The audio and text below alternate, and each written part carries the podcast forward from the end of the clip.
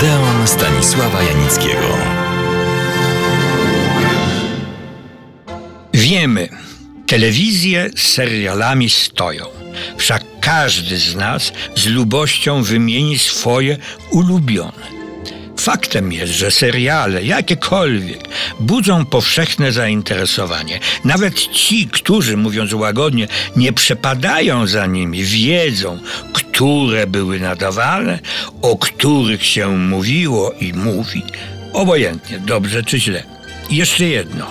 Wszyscy, no powiedzmy nie wszyscy, łączą seriale z telewizją, ową wszechmocną jedenastą muzą. Ona je zrodziła, ona je pielęgnuje. Że pielęgnuje, to prawda, ale że zrodziła? Zaraz, przecież istniały kiedyś i istnieją dziś filmy zwane seryjnymi, które łączy na przykład główny bohater. W latach dawnych był nim choćby Charlie, Chaplina, Buster, Keatona. Później byli nimi też tacy jak James Bond i inni. Dobrze, ale kto pierwszy wpadł na pomysł klasycznego serialu?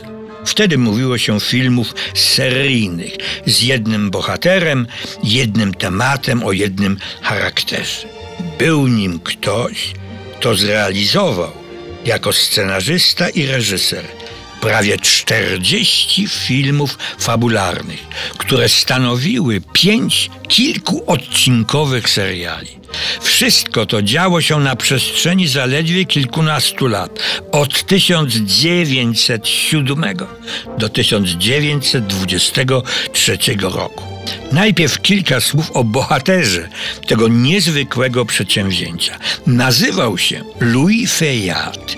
Urodził się w zamierzchłych, no dla nas, czasach, bo w 1873 roku zmarł w Nicei w 1925 roku. No to już trochę później i bliżej. Ojciec Louisa Fayarda zajmował się handlem winem. Louis pobierał najpierw nauki w katolickim seminarium. Odbył obowiązkową służbę wojskową w kawalerii. Ożenił się i zaczął karierę zawodową jako aktor prowincjonalny, a potem jako dziennikarz prasy lokalnej. Z pasją pisał sprawozdanie z walk korydy. Po czym przeniósł się z prowincji do stolicy czyli do Paryża, gdzie związał się i pisał teksty dla prasy royalistycznej. Zaczęło go jednak pasjonować coś innego. Film. Głos wewnętrzny musiał mu mówić, że swoje zdolności szerszego widzenia życia, świata, ludzi mógłby wykorzystać inaczej niż tylko pisząc artykuły. I tak w 1905 roku, to rok przełomowy, związał się z drugą pionierską, nie tylko francuską, wytwórnią filmową Gaumont. Pierwszą była sławna Pathé. Przedstawił kilka scenariuszy, które natychmiast zyskały uznanie.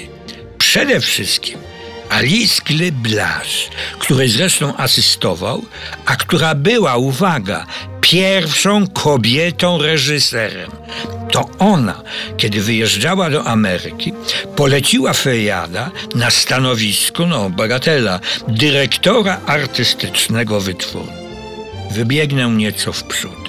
W ciągu 20 lat zrealizował Fejad prawie 800 filmów krótko i średniometrażowych, z których większość niestety nie zachowała się.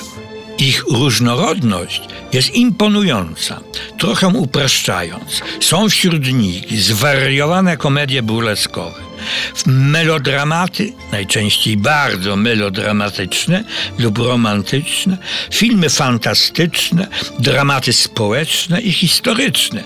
Zdecydowana większość, mimo tej różnorodności, miała kształt, formę opowieści właśnie opowieści serialowej. Wszystkie jego filmy to były seriale. Zmieniały się tematy, epoki, gatunki, ale zawsze były to opowieści jednolite stylistycznie, tematycznie, opowieści, na które widzowie czekali z wypiekami na ustach. A pierwszymi, powiem patetycznie, serialami w historii kina były seriale Louis Fejada, których bohaterami były dzieci, konkretnie chłopcy.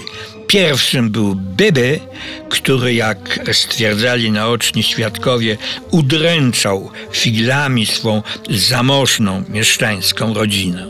Bohaterem drugiego dziecięcego serialu był Budyzan, sierota włóczyki w zalużych butach i męskim kapeluszu, który sam musiał sobie radzić ze światem. A o dalszych pionierskich serialach Louis Fejala opowiem już za tydzień. Oczywiście w Odeonie. Zapraszam.